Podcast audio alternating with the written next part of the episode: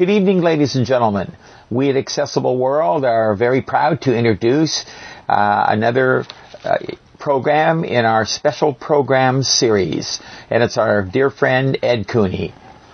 If you're an American voter born between 1890 and 1960, the personage and political career of Richard Milhous Nixon was in one way or another a force in your view of American political life. Elected to Congress in the GOP year of 1946, representing California's 12th district, Mr. Nixon was notable and controversial beyond even his years as America's 37th president until his death in 1994.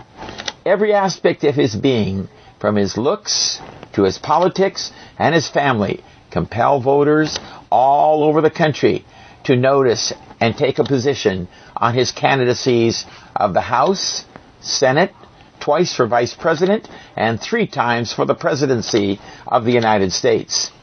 As part of the Accessible World special program series, Edwin Cooney will offer his assessment of the cause of President Nixon's rise to power and fall from grace. The title of his presentation is, quote, Richard M. Nixon, President Without an Anchor, end quote. This will not be a psychological but rather a situational assessment of the forces and motivations that governed or failed to govern Mr. Nixon, Mr. Nixon's actions. Mr. Cooney believes your assessment will be every bit as valid as his. Bring your objectivity or your prejudices and share them in an evening of analysis and speculation. Without further ado, it's my great privilege and honor to introduce my friend, Mr. Edwin Cooney.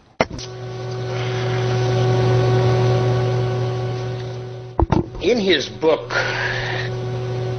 Presidential Anecdotes, author Paul Boller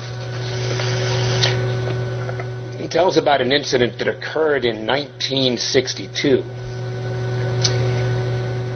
Richard Nixon, former Vice President Nixon, was in California running for governor, and he just completed his book, Six Crises, and he was in a California bookstore autographing his book. And a gentleman came up to him, and Mr. Nixon asked the gentleman, uh, How should I sign the greeting to your book? And the gentleman said, Mr. Nixon, you've just you've just met your seventh crisis. My name is Stanislaus Walszewski. Now that's just to,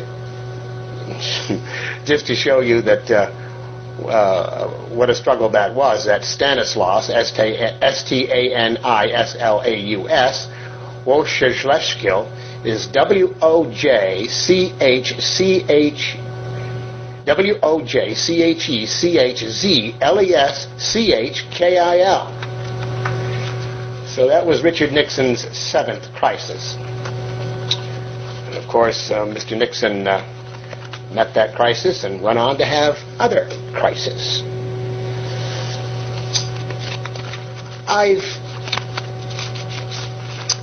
entitled my remarks Richard Nixon, President Without an Anchor, and in the process of um, in the process of putting this lecture together, I've often wondered why I chose that title, because in some ways he did have an anchor.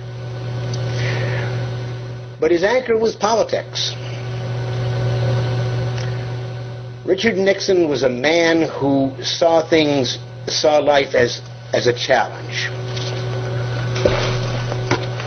Life was real to him. It wasn't a fantasy. And while I did say that I would stay away from psychology, I will for the most part. But author Monica Crowley, who spent the last few wor- years of, of Mr. Nixon's life working with him, wrote a book called Nixon in Winter. It was the story of the last few years of Mr. Nixon's life. And she ended her book with a little incident that took place when Mr. Nixon was three years old. He was riding in a buggy with his mother. He was sitting on the nap on the lap of a neighbor.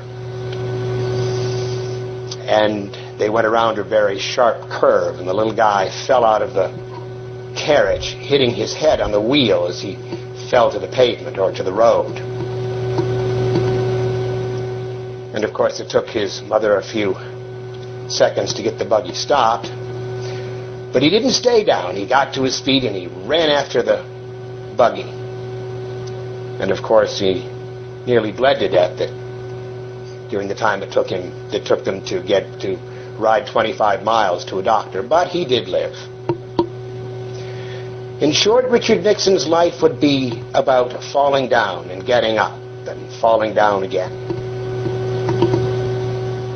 I want to spend just the first few minutes of tonight giving you a bit of a background on who Richard Nixon was. Had the little guy died in 1916 or thereabouts when this accident took place, it's likely that the local press or the local newspaper would have printed Richard Nixon, son of Francis Anthony and Hannah Nixon of Yorba Linda, California, suffered a fatal accident today. He was the son of Francis Anthony and Hannah Nixon. Frank Nixon was born in Carver, Ohio in 1878.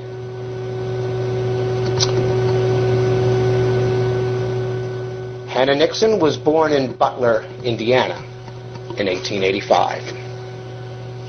The two met in California in 1908. Frank Nixon had been a painter and a, mo- and a motor car and a, a, a motor carman, I guess what you'd say motor car engineer or motor car driver or um, street carman. Uh, he'd been a Democrat all his life, in fact, until one day he was driving his his um, streetcar in Columbus, Ohio, and President William McKinley got on and told him what a fine horse he had, and from then on he was a Republican and remained a Republican. He voted for except in 1924 during the Teapot Dome scandal, and he voted for the third party candidate, Robert La Follette, the Progressive Party candidate. But he was a Republican all his life. He was quarrelsome, he was moody, he was quarrelsome, but he was a hard worker. And he taught his son to be a hard worker. Hannah Nixon was quiet and gentle. Nixon once said she was the quietest and most gentle woman that he ever met. He said she never turned a tramp away. She angered her husband in 1916 when she voted for Woodrow Wilson, and she voted for Woodrow Wilson because he'd kept the nation out of war. And that was her passion. Her passion was peace, and that would be her son's passion. Richard Nixon, in a lot of ways, was very, very American. He was very middle class American. He was raised with no advantages. He worked hard in the family gas station and in the store. He would get up at 5 o'clock in the morning and truck into Los Angeles to pick up produce for the store, bring it back and wash it and mount it for display. He was the second of five sons. His older son, Harold, who was born in 1909, he was born in 1913.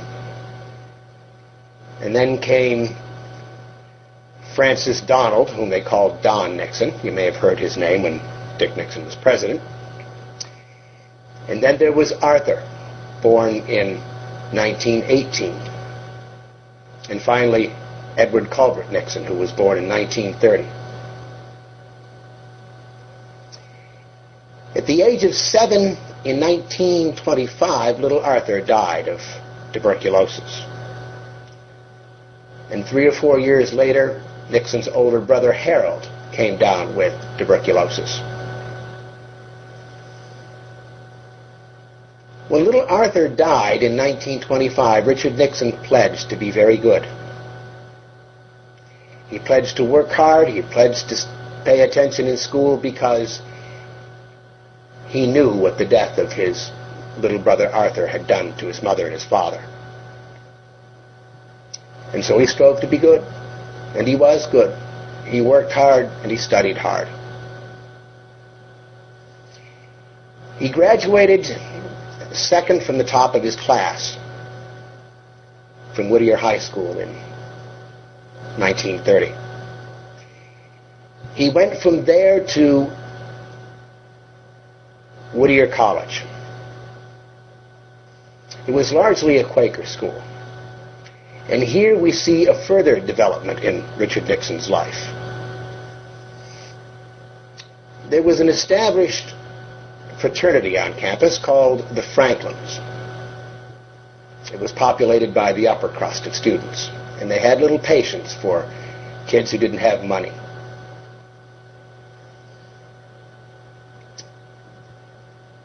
They wore white coats and black ties, and they ate steak. Nixon and his friends started a new fraternity, which they called the Orthogonians. They wore shirts without ties. And when they got together, they ate wieners and beans. Thus, Richard Nixon had from the very beginning of his life a sense of us and they. He had a very strong sense of his own social inferiority.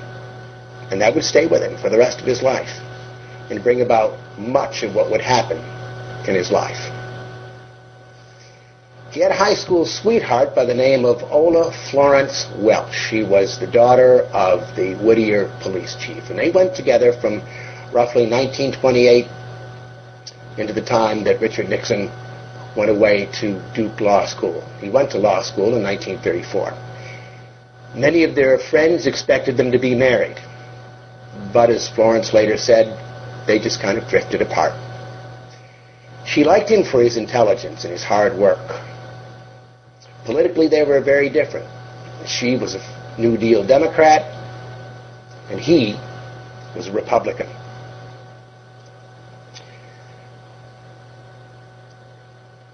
Nixon got a scholarship, as I said a moment ago, to Duke University in 1934.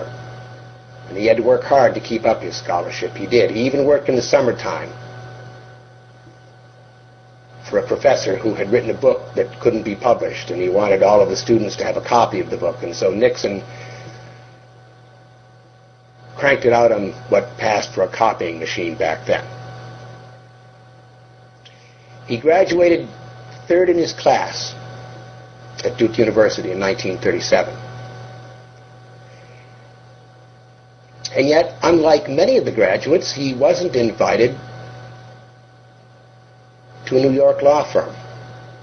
If he was going to have to practice law, he'd have to go back to California. Right? So he did.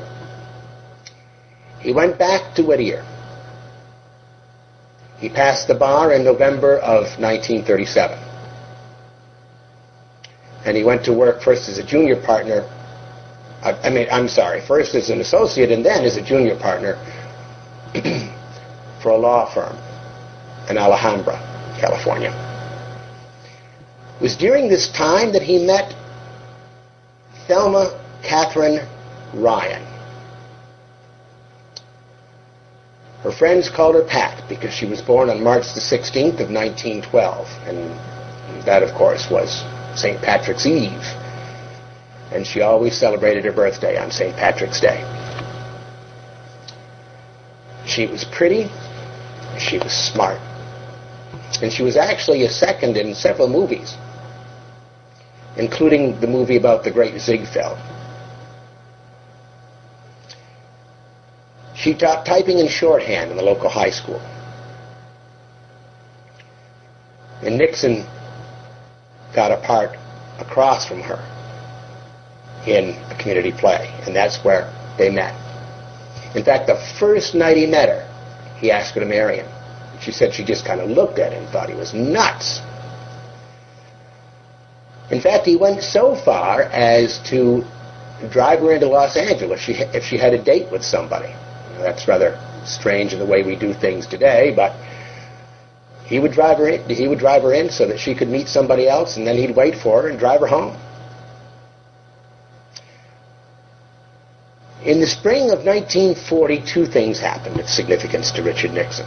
First, Pat agreed to marry him, and although she was a Methodist, she agreed to marry him in a Quaker wedding. The second thing that happened is he became president of a frozen orange juice company called Citri-Frost. A number of local businessmen put in put money up for the company, and and they tried to freeze orange juice and sell the orange juice. What they did wrong, I had never read, but the company eventually failed. On December 7th of 1941, war came. And Nixon in January of 1942, the Nixons went off to Washington. And between January and June of 1942, Mr. Nixon worked as a lawyer in the Office of Price Administration. He worked in the tire rationing division of the Office of Price Administration. Started out making $61 a week, and he was eventually raised to $90 a week. But he soon became frustrated with the bureaucracy. And so he enlisted in the Navy. He entered the Navy as a lieutenant junior grade. After basic training in Quonset, Rhode Island, where he met William Rogers, who would later become Eisenhower's Assistant Attorney General and eventually Nixon's and Attorney General, and then Nixon's Secretary of State. And we'll hear more about Bill Rogers in just a few minutes. From his basic training at Quonset, Rhode Island, he became the aide to the um, commander at uh, the naval base in Ottumwa, Iowa, between October and between October of 1942 and uh, January of 1943.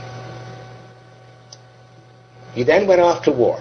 He went to the Pacific, where between January of 1944 and January and June of 1945, he was in charge of making more efficient transport in and out of battle, in and out of the battlefield he made it possible a more you know he he he improved the methods by way the wounded were removed from the battlefield and reinforcements were sent to the war zone. And he actually got a letter of commendation from the Navy for that. In August of 1944, he was rotated back to the United States. He went to the Alameda Naval Air Base, where he again worked in logistics. And eventually, he worked his way to the East Coast. In on VJ Day in August of 1945, he was actually he and Pat were on were at Times Square, and somebody lifted his wallet. He lost all his money that day. But the war was over one of the things that he had been able to do, one of the accomplishments he had, he had been able to realize during the war was that he had he was a good poker player. In fact, when he wasn't planning logistics for the Navy, he was running Nixon's hamburger joint, and he was playing poker. And he accumulated a tidy little fund of ten thousand dollars, and that ten thousand dollars would come in useful, as you'll see in just a few months. In October of 1945, he got a letter from an H.L. Perry, Herman Perry, who had been on the board of Whittier College.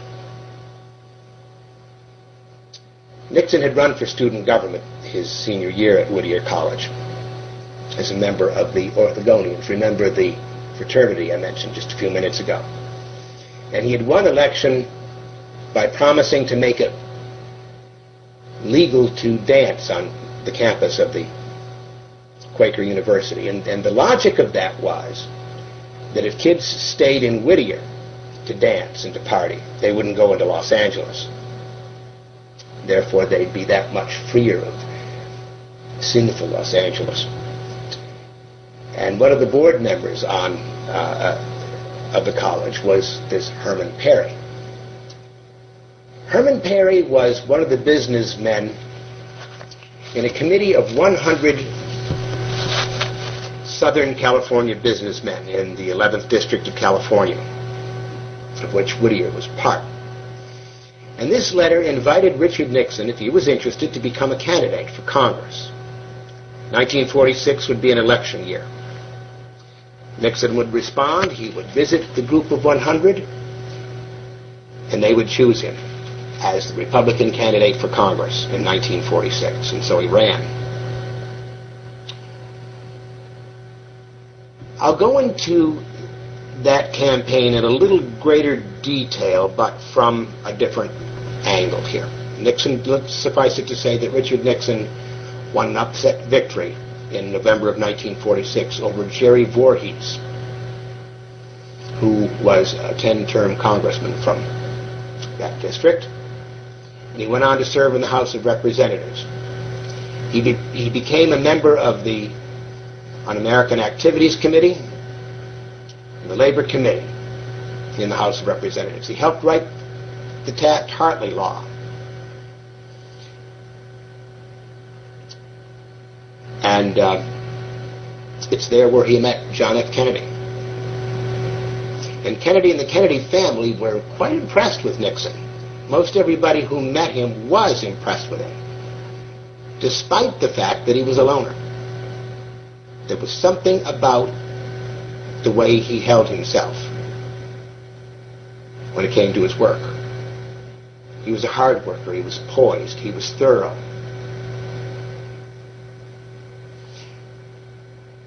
And it was while he was a member of the House Un-American Activities Committee that the committee investigating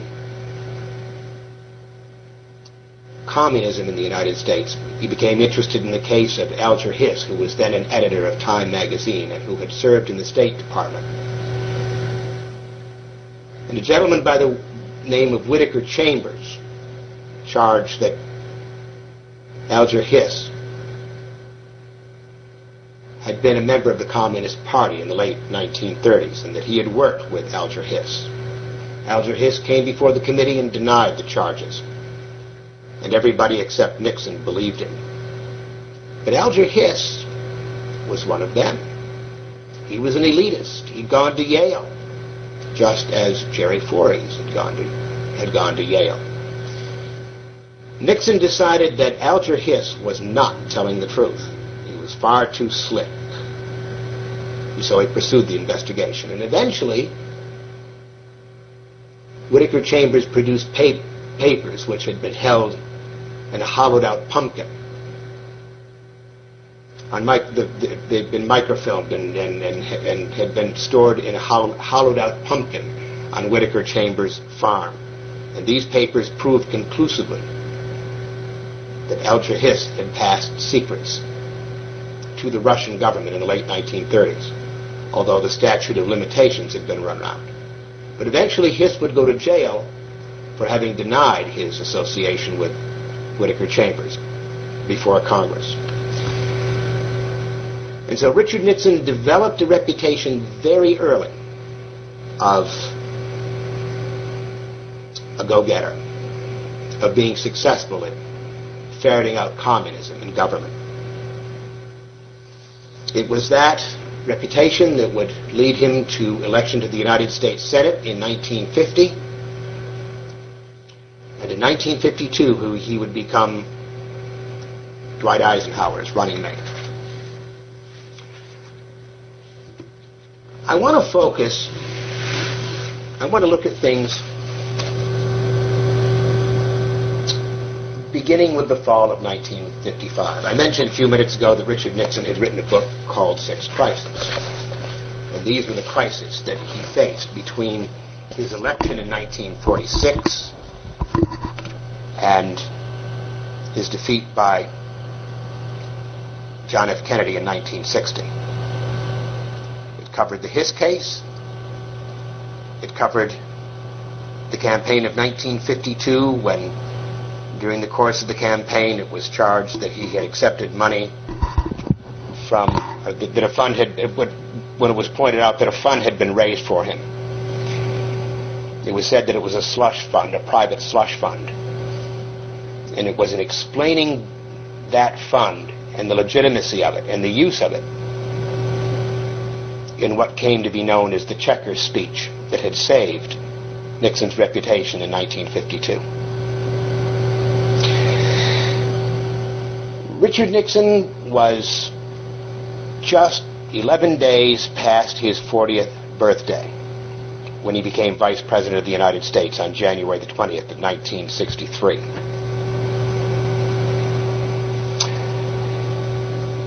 In the fall of 1955, it was September 24th, 1955.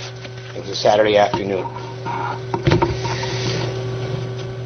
Unlike most Saturday afternoons, Dick Nixon hadn't spent time at the office. He'd gone to the wedding of one of his secretaries, a pretty young lady from New Hampshire by the name of Drusilla Nelson. She was marrying Henry Dworshak, the son of the Idaho senator.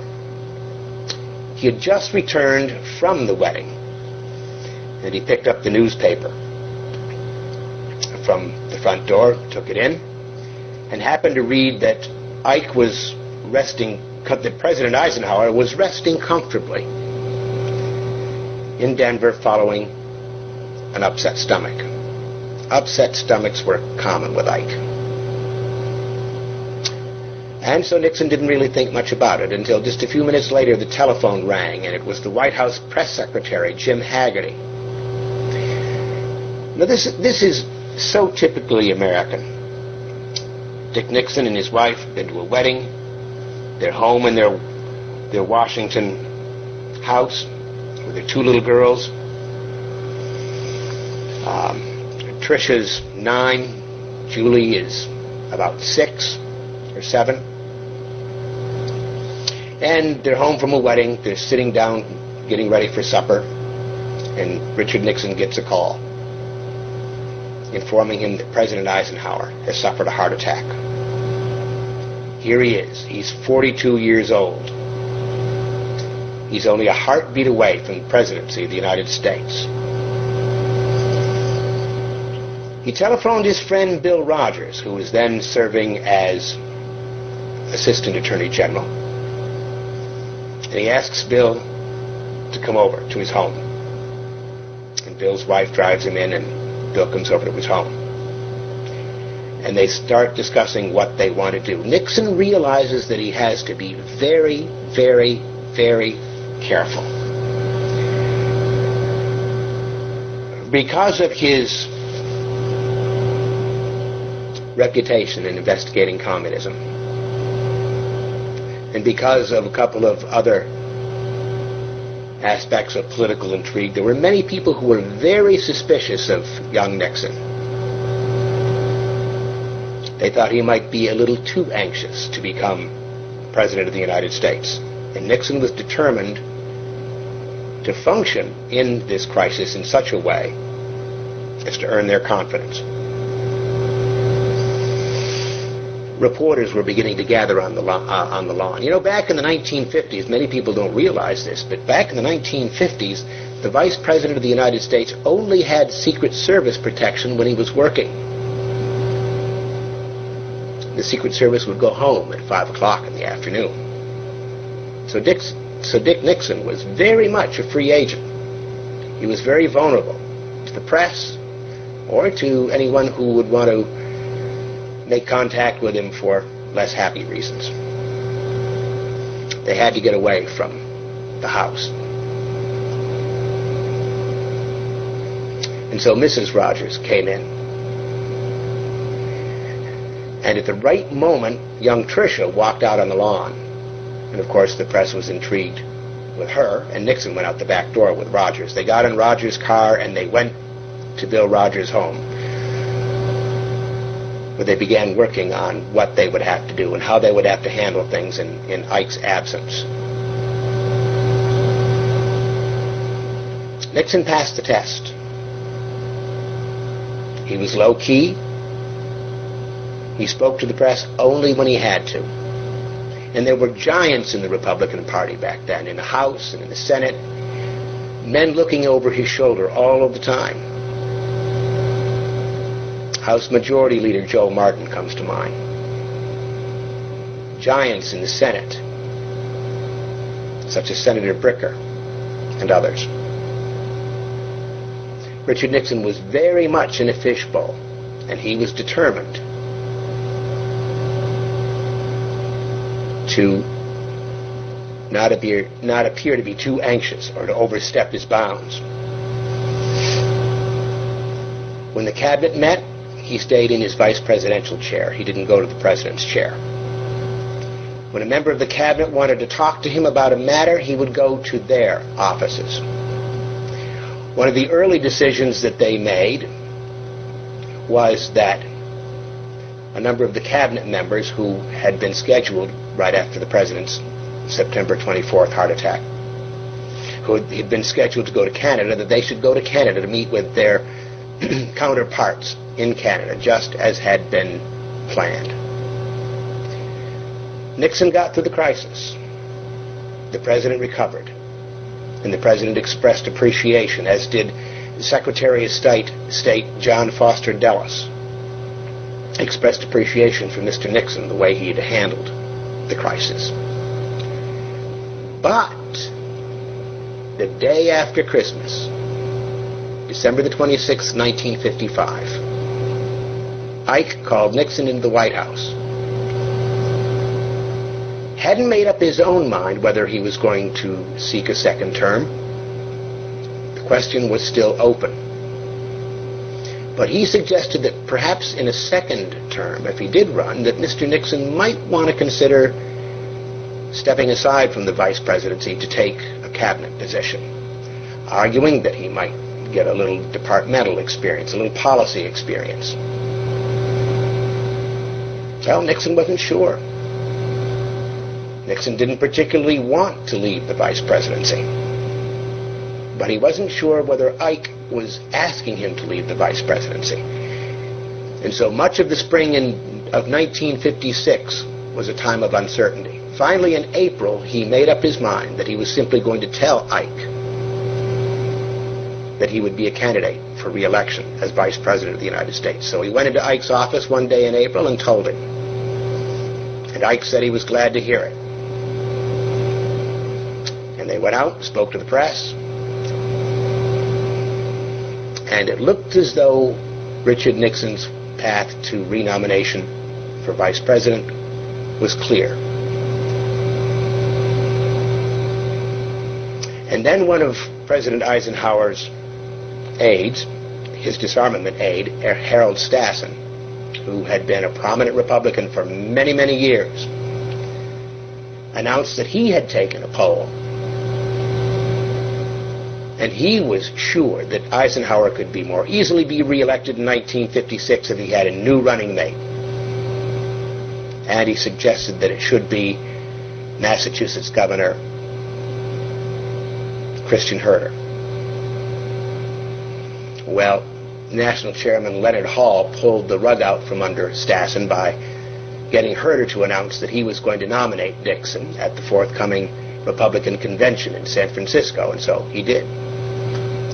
You see, what's going on here is politics. Richard Nixon fully understood by now that politics was rough. It wasn't idealistic. It wasn't so much about a, a man's image of the world as much as it was about getting elected about taking advantage, of being real about what's ahead of you. The next aspect of Mr. Nixon's life that I want to move into is the election of 1960. I'm not going to spend a lot of time on it, but I do want to talk about it a little bit. I think because I think it's important. By 1960, as I say, Richard Nixon has the reputation of being a gut fighter. He'll do anything to be elected. Richard Nixon understands how tough politics can be. He gets the nomination, the Republican presidential nomination, without much of a problem, but there is a threat from Governor Nelson Rockefeller, who was the only Republican in 1958 to win a major race. He became governor of New York. Nelson Rockefeller had been working as um, uh, as an assistant in the Eisenhower administration, the defense as an assistant secretary of defense in the Eisenhower administration. But he ran for governor of New York in 1958 and was elected. And he was thinking about running for president. But as Nelson Rockefeller came to realize over the years, the rank and file, Mr. and Mrs. America, the people whom President Nixon would eventually refer to as the silent majority, liked Dick Nixon. And so Nixon was nominated. Now, what's interesting here, at least to me, is that Nixon chose as his running mate. Remember a few moments ago I talked about the Franklins, the upper crust at Whittier College, and the upper crust who are in Congress, the graduates of Yale and Harvard and so forth. He took as his running mate Henry Cabot Lodge. Henry Cabot Lodge had been in politics since 1936. His grandfather had been a United States Senator, a professor at Harvard, one of Theodore Roosevelt's teachers. And his grandson, Henry Cabot Lodge, who we knew as Henry Cabot Lodge Jr., had been in, been in politics since the 1930s and had been in the United States Senate from since 1936. He'd worked for Eisenhower and John Kennedy had defeated Lodge for election in 1952. And Lodge had gone off to serve in the United Nations as ambassador to the UN. One of the ironies about the 1960 election was that Richard Nixon, the man from small town America, had a vice president born and raised in the upper crust of Massachusetts. The Lodges and the Lowells. These were the aristocrats. And it was said that Richard Nixon couldn't get into his vice presidential running mate's home. At least not the kind of person that Richard Nixon was. Perhaps if Richard Nixon were elected president, Vice President Lodge would invite Mr. Nixon into his abode, but um, without status, Richard Nixon was not equal to his vice presidential running mate.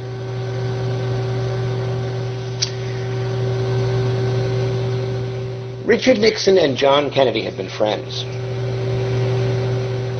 When Richard Nixon was ran for re-election in I'm sorry, when Richard Nixon re- ran for election to the United States Senate in 1950, one of his biggest donors was Joseph P. Kennedy. He sent Nixon $10,000. Their offices were Jack and Jack Kennedy and Richard Nixon's offices were just just across the hall from one another at the Capitol. Their staffs intermingled. Their secretaries were friends. When John F. Kennedy was stricken with illness, when he had to go in for surgery, Richard Nixon worried about him.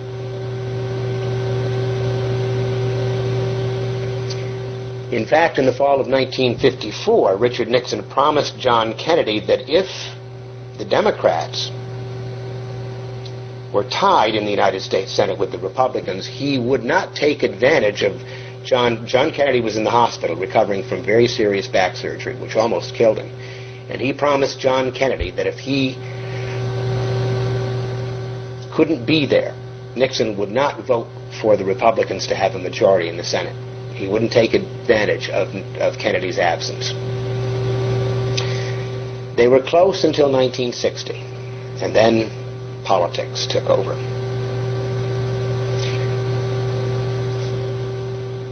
On the night of their first debate, 1960 was the first time that presidential candidates engaged in debate. On the night of the first debate, Dick Nixon got a call from Henry Cabot Lodge warning him not to be too harsh, not to go over the line, not to be too sharp in his debate with Senator Kennedy. I think most observers would say that Richard Nixon behaved himself pretty well.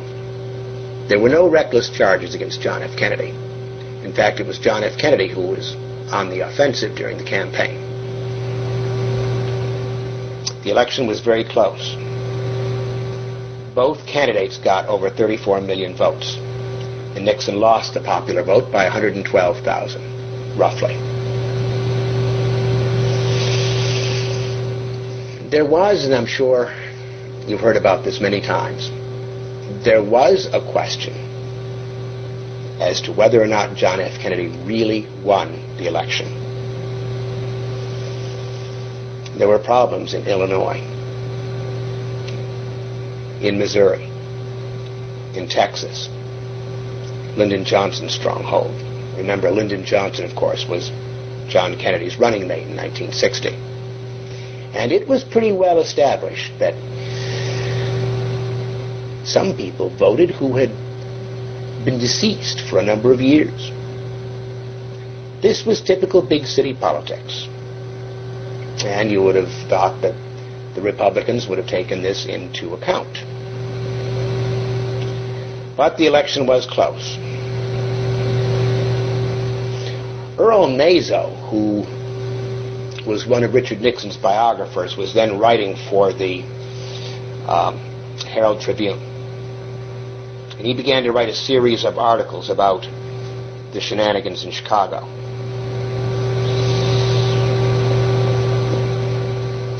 Meanwhile, about a week after the election, Joseph Kennedy became concerned that if Nixon were to seriously challenge the election, there could be a problem. He needed to manipulate Nixon to come out publicly in support of President-elect Kennedy. Nixon was having lunch with his wife and mm, with friends at a restaurant in Key Biscayne, Florida, where he'd been going for a number of years for rest and relaxation. And he got a telephone call. And on the other end of the line was Herbert Hoover. Joseph Kennedy had contacted his friend, the former Republican President Herbert Hoover. And President Hoover suggested to Vice President Nixon that he meet with President-elect Kennedy to offer him his support. And Nixon agreed. Nixon believed that it would not be in the interest of the Republican Party or in the interest of the country to challenge the election of John F. Kennedy. The world was precarious. Relations between the United States and the Soviet Union were such that there couldn't be a vacuum of leadership in the United States. And so,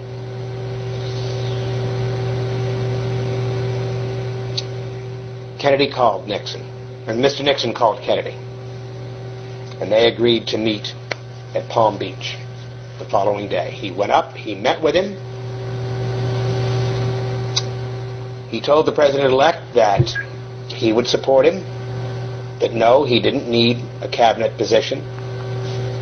Kennedy seemed relieved at that. That no, he didn't need a cabinet position. And um, that it was important that the administration get off to a successful start. There was one other dramatic event that took place in January as perhaps all of you know, uh, when we elect a president, we elect a president through what's called the Electoral College, and these electors meet in the various state capitals and they cast their votes. Those votes are sealed and sent to the Congress. And those votes are sent to the House of Representatives. But in a joint session of the House and the Senate, with the President of the Senate and Mr. Nixon, and, uh, Richard Nixon as Vice President, was President pro tem of the Senate Richard Nixon presided over that joint meeting of the Congress. And before that joint meeting, he officially declared that John F. Kennedy and Lyndon B. Johnson were the victors over Richard M. Nixon and Henry Cabot Lodge. The election was over. Mr. Nixon would return to California.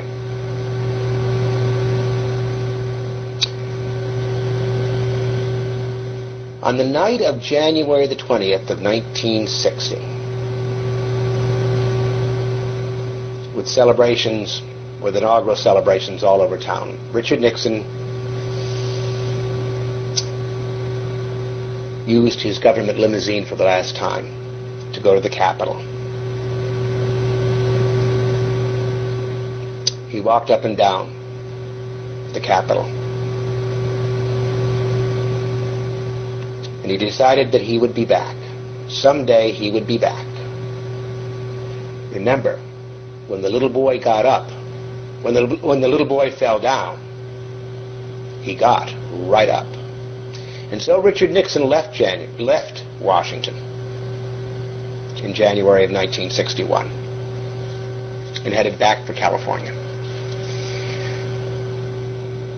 One of the better aspects of this was that having been Vice President of the United States, he could get a pretty good position in a, this time, a lucrative law firm, and he got one. But he became restless and he ran for governor of California in 1962. And as all of you know, he lost. His heart was never really in the governor's race.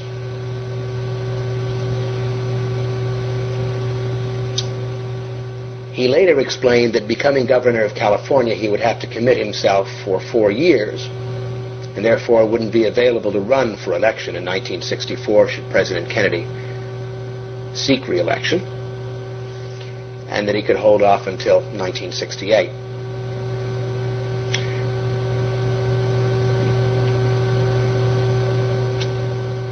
During the course of that campaign, of course, the Cuban Missile Crisis occurred and President Kennedy's leadership led us through that crisis. Nixon knew once the Cuban Missile Crisis occurred that there was no way he would be elected governor of California.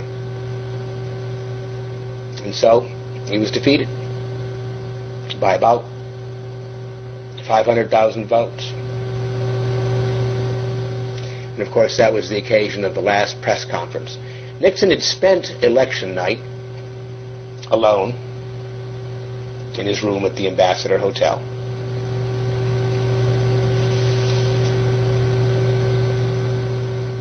He had planned to have his press secretary, Herb Klein, give his concession statement.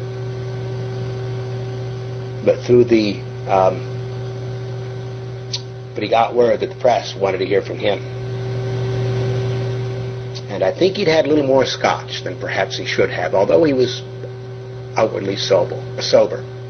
He looked a little groggy, a little raggedy, but he went down to the press conference. And he felt that he'd had a bad press. He felt that he had been badly handled by Governor Brown. That his patriotism had been questioned. That his heart, that his interest in people had been questioned. And he didn't like it.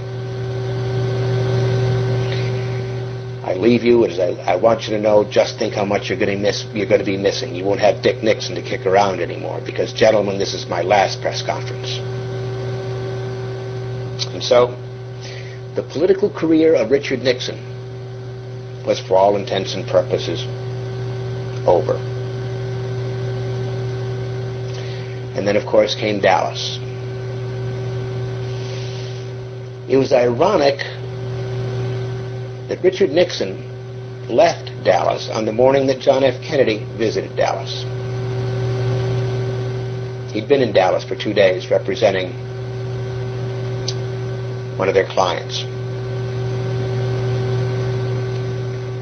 He'd moved to New York after his defeat in California and taken a position with Mudge, Rose, and Nixon. John Mitchell was also a member of that law firm.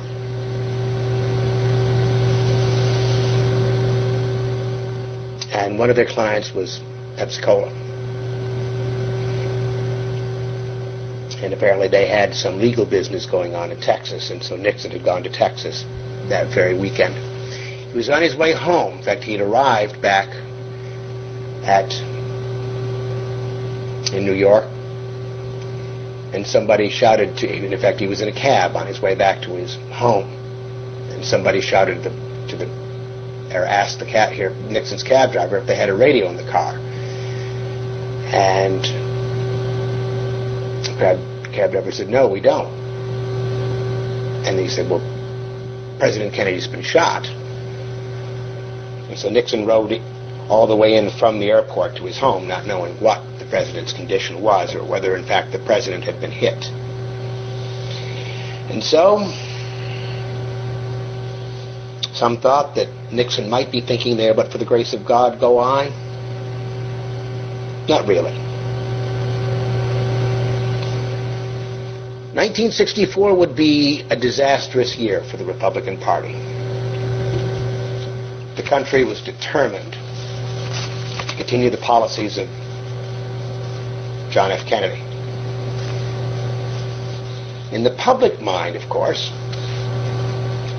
Lyndon Johnson ruled in Kennedy's name, although Lyndon didn't look at it that way at all. In Lyndon Johnson's mind,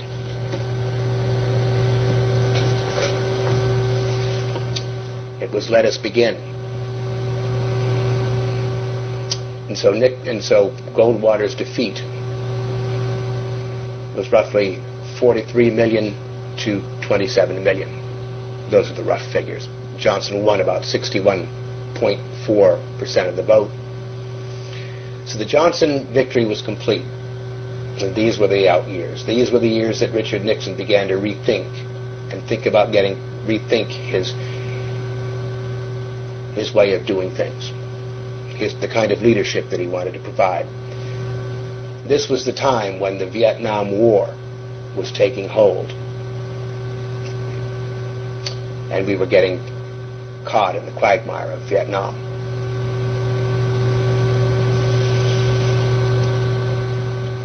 In 1966, Richard Nixon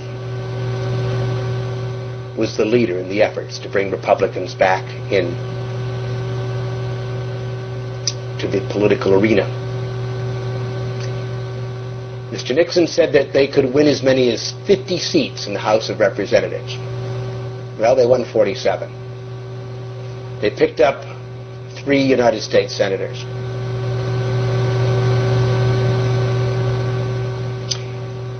And they picked over they picked up over 500 members of various state legislature, a huge Republican victory in 1956. And many of those small town Republicans owed Richard Nixon. It was Richard Nixon who came to their fundraising events. The chick, the rubber chicken and peas circuit, they called it. And so in 1968, Nixon would run. That would be the year, of course, when Lyndon Johnson would decide not to run for re-election. That would be the year of the assassination of Martin Luther King and of Robert Kennedy. Now, it has to be said that Richard Nixon feared the Kennedys. He stayed up late on the evening of June 4th, 1968, to watch the results of the California primary. And he went to bed feeling very uncertain when Robert Kennedy defeated Gene McCarthy that night. He feared no Republican but he did fear Robert Kennedy. He used to say publicly that no candidate fears an opponent. No candidate would pick an opponent. He'd say that's not really believable, but believe me, he believed it. The major issue in 1968 would, of course, be Vietnam. The anti-war candidates in the Democratic Party had been pretty much defeated by the establishment, and Richard Nixon told the American people that he had a secret plan that would bring peace in Vietnam. But he wouldn't say what it was.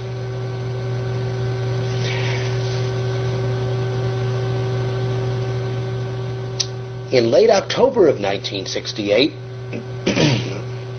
Lyndon Johnson announced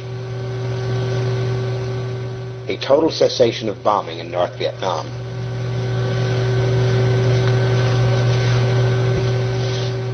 He had arranged with the North Vietnamese for a total cessation of bombing and, their acceptance of the South Vietnamese to come to the peace table. It has been pretty well established that Mr. Nixon viewed this action on the part of Lyndon Johnson to also be a stratagem for electing Humphrey. Mr. Nixon had a friend who was close to Premier Thieu the head of the, the government of South Vietnam. Her name was Anna Chennault. She was the widow of General Claire Chennault, who had been, who had led the Flying Tigers in World War II, fighting the Japanese in China. Very popular in that part of the country. Very close friend of Chiang Kai-shek.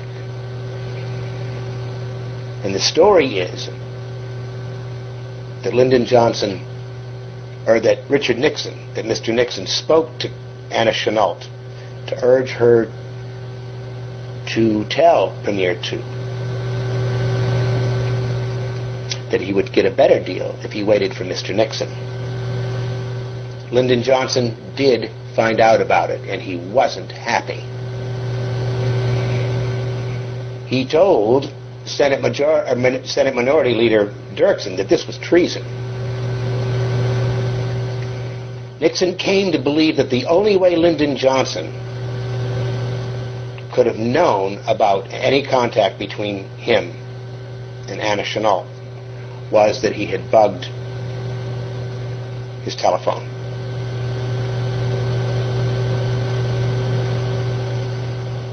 But Johnson didn't do anything about it. The election was close, and Nixon won by the time Richard Nixon became President of the United States.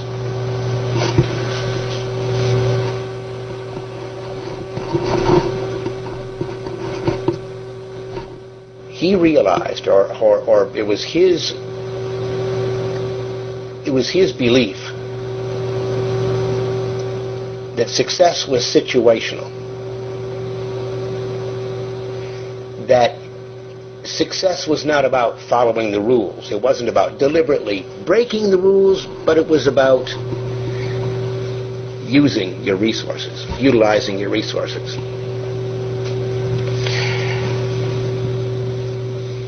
Once elected,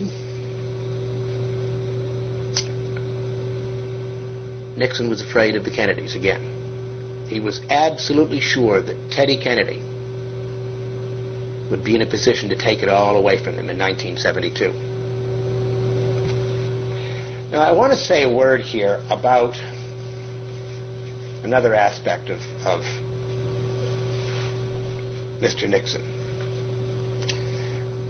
Richard Nixon, contrary to, in some ways, his own representation of himself was not really a conservative. Of course, liberalism was the dominant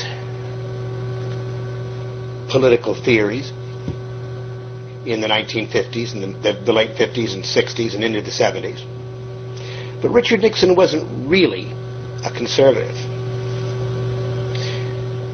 Many conservatives realized that too. Because even though Richard Nixon continued the war in Vietnam through a strategy of what he called Vietnamization of the war, though he continued to bomb North Vietnam, though he even briefly expanded the war into Cambodia, he was thinking thoughts that no respectable conservative would have. Example. Three pieces of domestic legislation. The Environmental Protection Agency, the Clean Air Act, the Clean Water Act,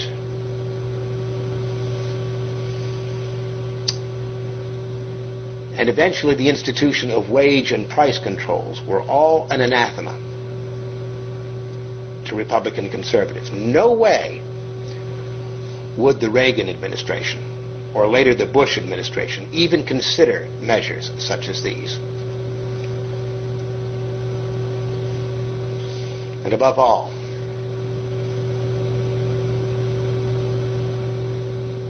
there was in 1971 the opening of relationship of the relationship with China another aspect of Richard Nixon's thinking.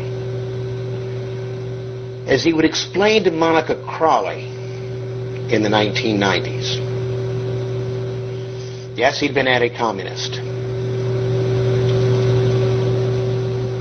But if you were going to govern the world, you had to govern the world as it was. And that communism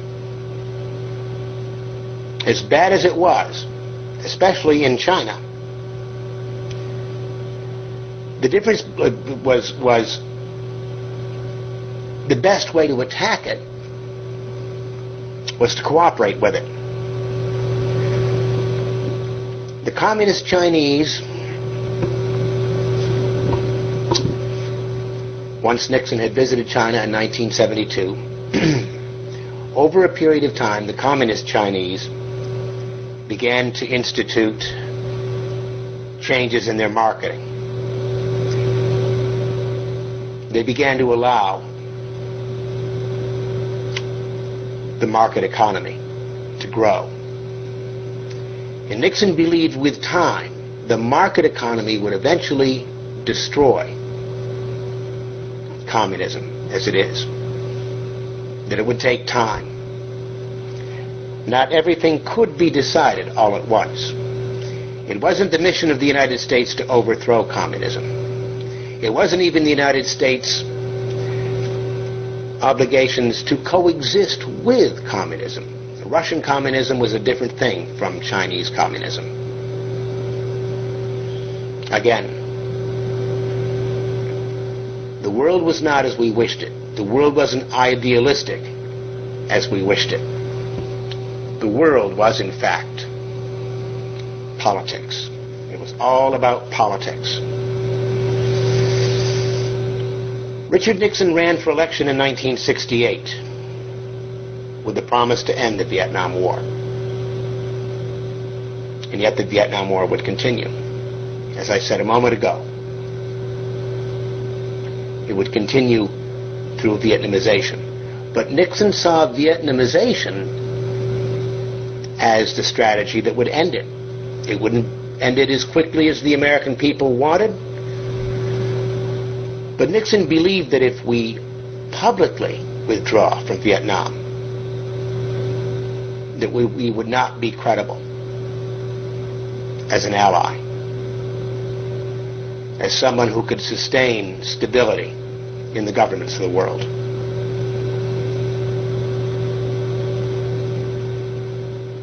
And so he could depart from his lifelong opposition to the government of Red China.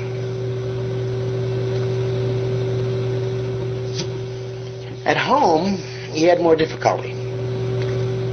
At home, the ever present fear of defeat by the Kennedys and the culture changes that were taking place here at home were harder for Mr. Nixon to understand.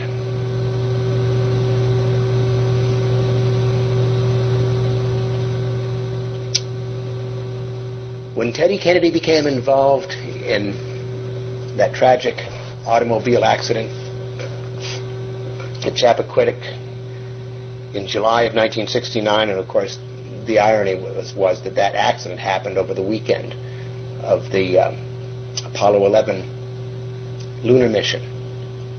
That should have been a great weekend for the Kennedys because it was the culmination of President Kennedy's dream to put a man on the moon before the decade ended. That should have been a great week for everyone, for the Kennedys, and yet this tragic accident happened.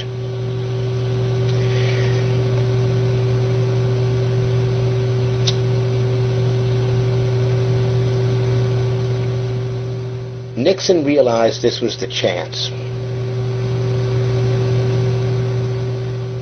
to nail the Kennedys. And so he began to put together a unit under uh, John Ehrlichman, who was his domestic counselor, a unit of investigators. Um, Tony, yeah, Tony Jack Caulfield, E. Howard Hunt, and others, Charles Colson. He resented the fact that Teddy Kennedy might, he resented the possibility that Teddy Kennedy might get away with Chappaquiddick. He resented, too, the bitterness on the part of the cultural elites in Washington. Again, remember, there's always those elites, those cultural elites in Washington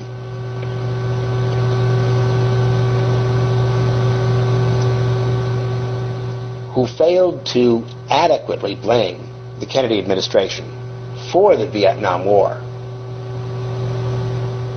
and yet criticized his policies.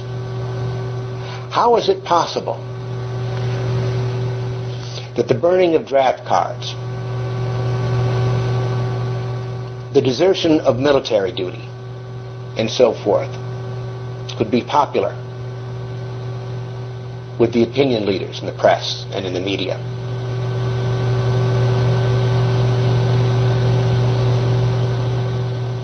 How was it was it fair for him to get the criticism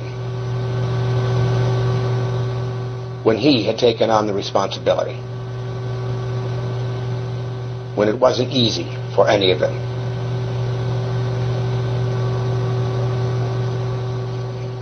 There was another little incident that occurred that I think was telling. One of the most powerful men, he was never quite in American politics, but he was always a part of American politics. But one of the most powerful men in the United States between the time of his appointment in 1924 until his death in 1972 was FBI Director J. Edgar Hoover. In fact, it was J. Edgar Hoover who told Richard Nixon in November of 1968, just after his election, that the reason Lyndon Johnson knew what had gone on between Nixon and Anna Chennault was because Johnson had bugged his headquarters.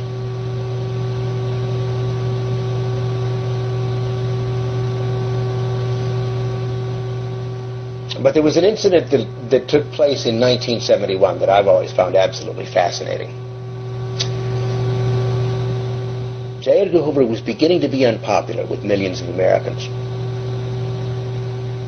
He'd become too set in his ways.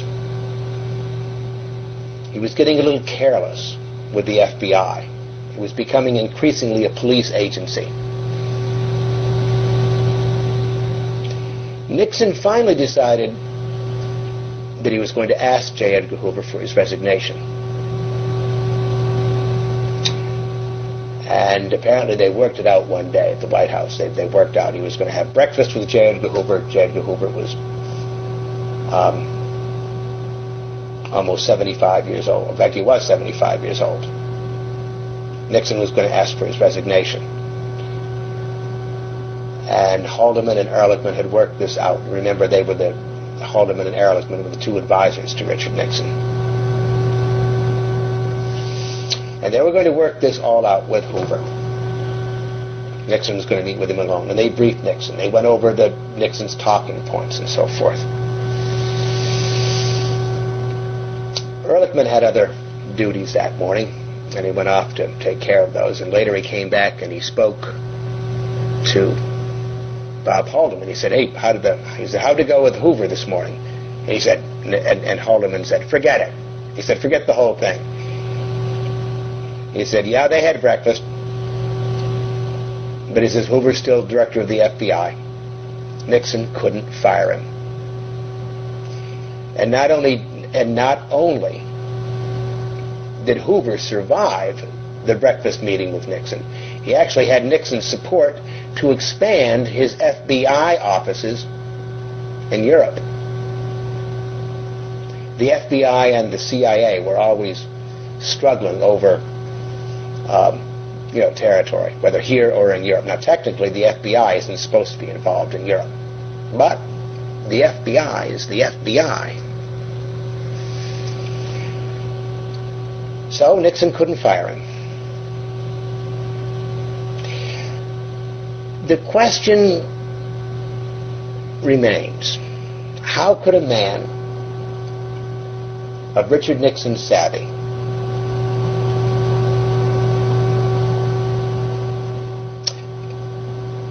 fallen for Watergate? He fell for Watergate, I think, at least in part, because he didn't have an anchor. He didn't have a doctrine. He was a man of what once would be called realpolitik.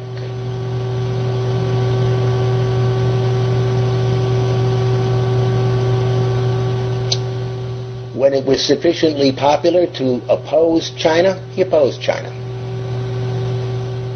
As the culture began to divide, he found a way to accept China.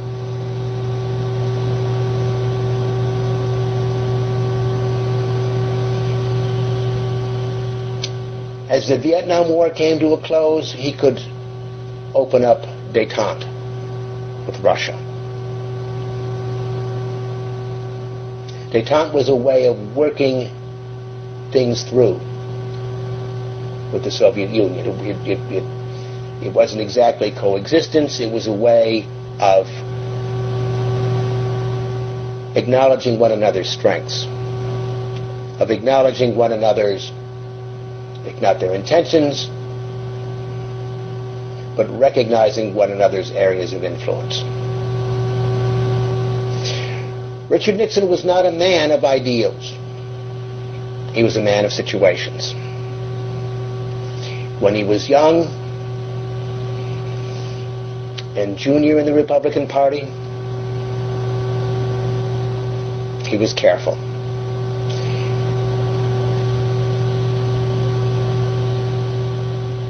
He was careful to respect the Dulleses and the Lodges in the Eisenhower administration. He was less careful when he became president because the government was a government of his contemporaries, not of his seniors.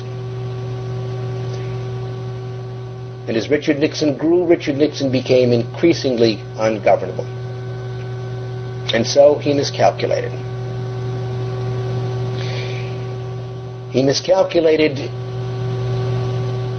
in such a way as to ruin his presidency.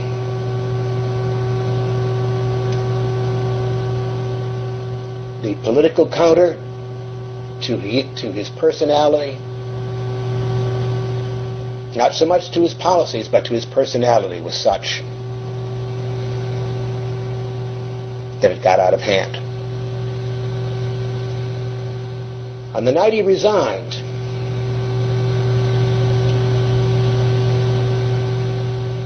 he asserted that he was resigning because he didn't have a strong enough political base in the Congress to justify continuing the fight for his vindication.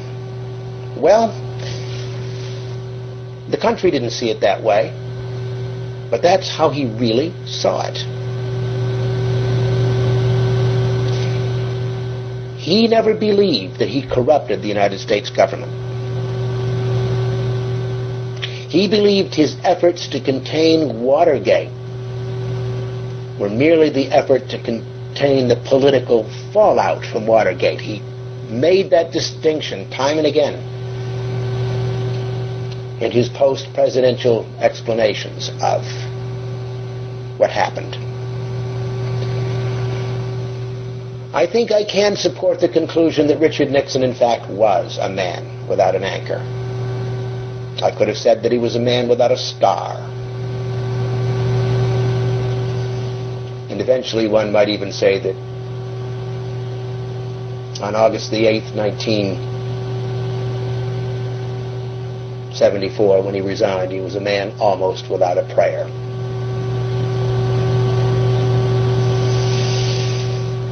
If you were to ask Monica Crowley, author of Nixon in Winter. What the key of his that little speech there, that little talk he gave on Friday, August the 9th, as he left the White House, that little talk that he gave to the White House staff. She would tell you that the key part of that speech was when he said, there's always a beginning. That even if you lose an election, or if someone close dies to you, it may seem that the light has gone from your life forever, but it's not true. The little boy who fell down got up. the vice president defeated for election in 1980 became the successful candidate in 1968.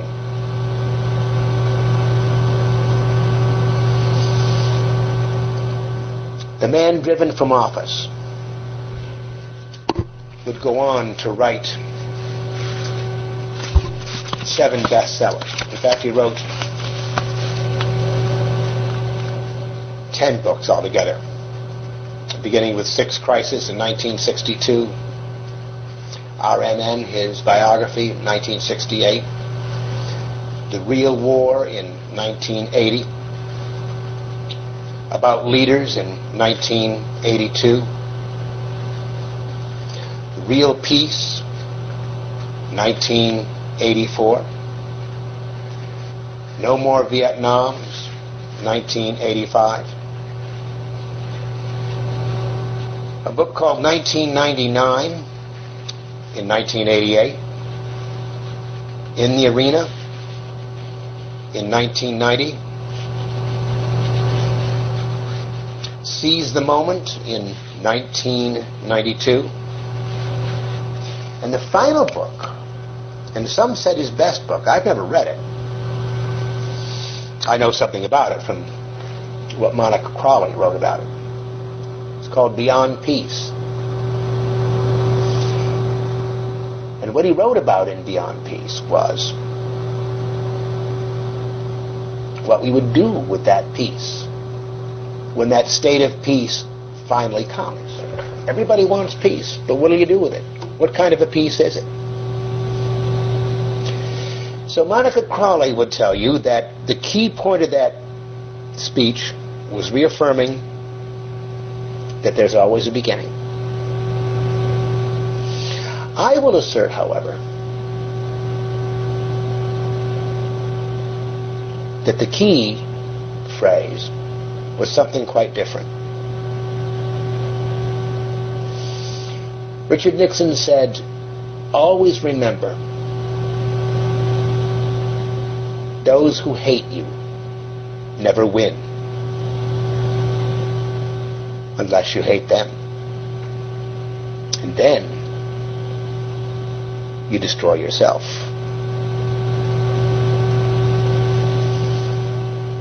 Nixon's an- anchor, whatever anchor he possessed, Nixon's sense of restraint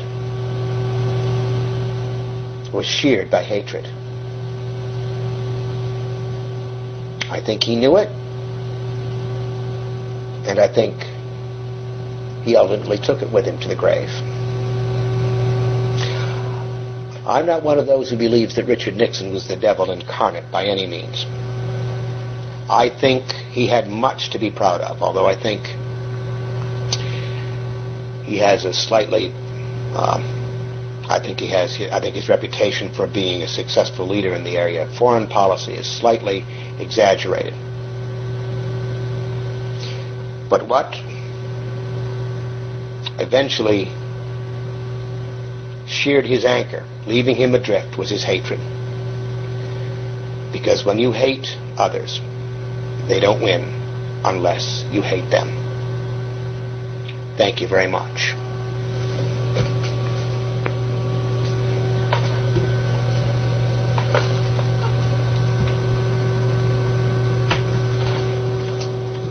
Menu bar file to navigate press left or right arrow actions. Oh, met lock talk key O three. Acosta is talking. Double dot dot dot. Robert Acosta is talking. Well, Ed, thank you so very much, especially that last, uh, those last remarks about hate, because hate can only destroy you. It's not good. Uh, let's see if we have any questions from our audience. A wonderful, wonderful talk. Yes, I have a question about the Watergate business. Why on earth did he make tapes of everything? I understood that they did it because of the history, that he had a sense of history. But those tapes are what were the things that really condemned him, as I saw it. Well, actually, you're right about that. Um, well, his explanation was that in writing the history, and again, remember, he was always con- uh, he, he he didn't like to be contradicted, and he made tapes so that there would be no contest about what he wrote, about what he said. He could always prove, you know, his point of view. Um, Lyndon Johnson had, had bugged the White House too. I remember how, you know, back when Nixon was asserting that such was the case in 1973 and 1974, I remember people saying that, ah, Johnson and Kennedy, they didn't do those things. Um, but they did. Uh, I'm not sure that they had quite the extensive taping system that Mr. Nixon set up. But I, I, I think he taped because he wanted to be able to prove anything that was seriously contested. I think it was just as simple as that. Robert Acosta Okay, is any other, talking. are there other questions, please?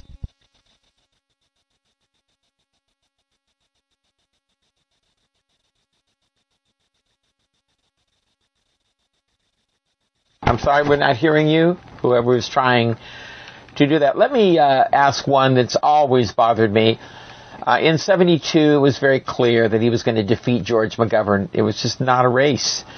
And yet you're saying that in uh, the late 60s, uh, Ehrlichman was leading a unit to get the Kennedys and investigate people and so forth. Um, did it become that it just became out of control and he was ungovernable anyway and he thought, I mean, he didn't have to do it. He was going to win his second term as president without any problem. Bob, I think, you know, I'll tell you what's interesting about that, and, and I should have said something about this. Um, I didn't leave much out, but I did leave a couple of things out. I should have mentioned the Pentagon Papers. In June of 1971, it was just, fact, it was the day after his daughter, Tricia, married Ed Cox at the White House. Um, the New York Times published Daniel Ellsberg's Pentagon Papers, which was, of course, the history of Vietnam and the history of the act of those things which got us into Vietnam. And you know, Nixon didn't personally mind it, uh, mainly because it exposed Democrats. You know, Lyndon Johnson, all, all the way back to Harry Truman. It showed the incompetence of, of mostly Democrats. And uh, but Henry Kissinger reminded Nixon. He said, "Look, And this, remember, the June of 1971, the China uh, card hadn't been played yet. And they were they were still in in private negotiations. And and one of the things that Henry Kissinger was very very much very sensitive about was leaks. And that if people could leak material like this, we had to plug it up. We had to plug those leaks. We had to stop those people.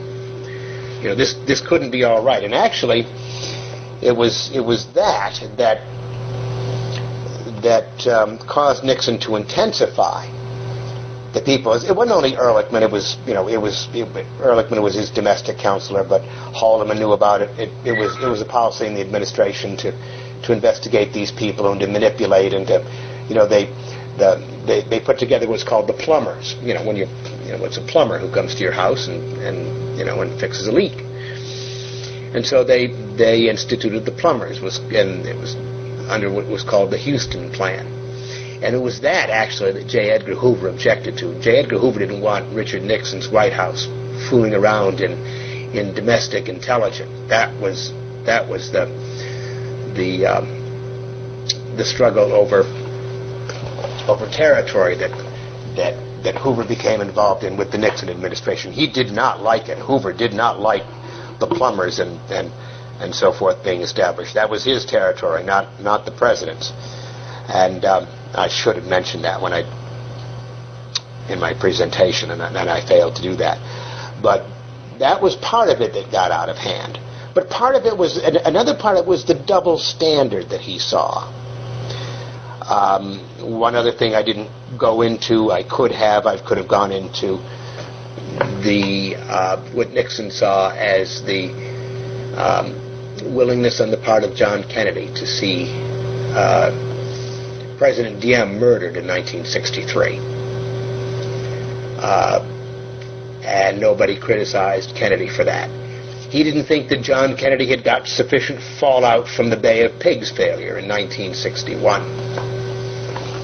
So again, he, he saw him and he saw himself and his administration being criticized for everything, and his enemies being criticized for nothing. They were still political and cultural heroes. Ed, thank you so much for a good presentation. I want to comment on your statement that uh, Nixon was not a conservative, and I would agree with that, uh, that he was not a conservative. Um, you didn't comment on his vice president, uh, whose name is suddenly escaping me. But you'll remember that he came into, and I'm thinking of the first one, 1969. Uh, or 19 was it 1970 when he gave this famous speech about uh, about the bias of the press and so on. Uh, he was he was um, sounding at least some conservative lines. Uh, so was this a marriage of convenience? Was um, uh, the governor of Maryland um, more conservative than Mr. Nixon? uh, or was this again a situational kind of thing? I had another comment to make. I've forgotten what it was, but uh, that's my question. His name was Spiro Theodore Agnew. That was his name. You know, Agnew is is an interesting case. I, I I still find, you know, you read very little about Agnew, and Agnew doesn't have much respect at all anymore, partly because of what happened to him. But I'll I'll I'll, I'll respond this way. No, I'm not sure Agnew was a conservative at heart. You know, Agnew was originally a Democrat. Uh, had run for a judgeship in 1960 in Maryland and lost. Um,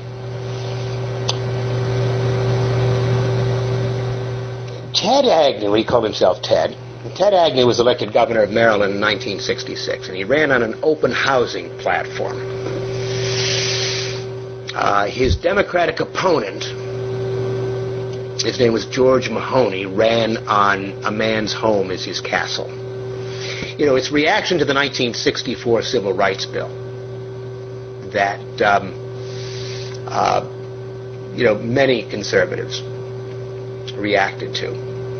You know, a person has the right, after all, to do with their property whatever they want to. A person, the government shouldn't be able to tell you if you own property who you can have on it who you you know the right of association or the right of you know more specifically the right of disassociation.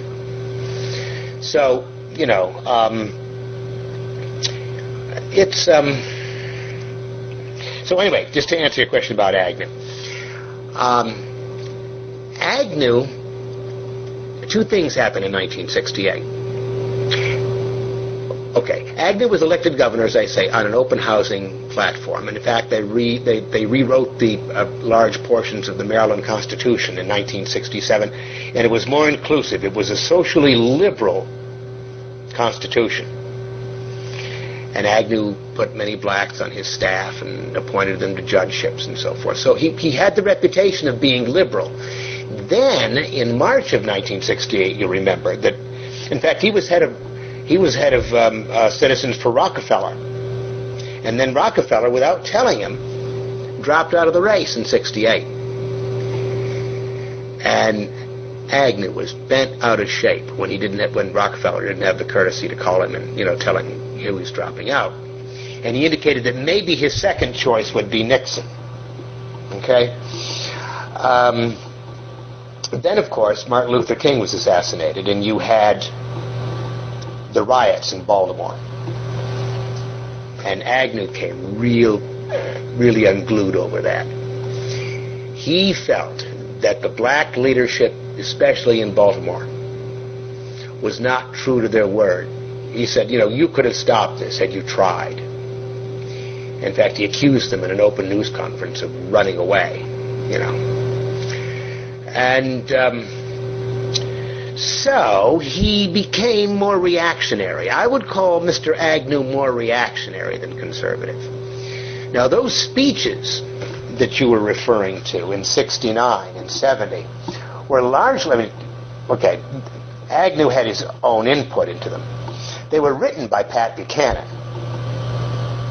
Pat Buchanan and Victor Gold and uh, there was one other person, Cynthia. I can't remember what her last name was, but she was one of the speech one of Agnew's speechwriters.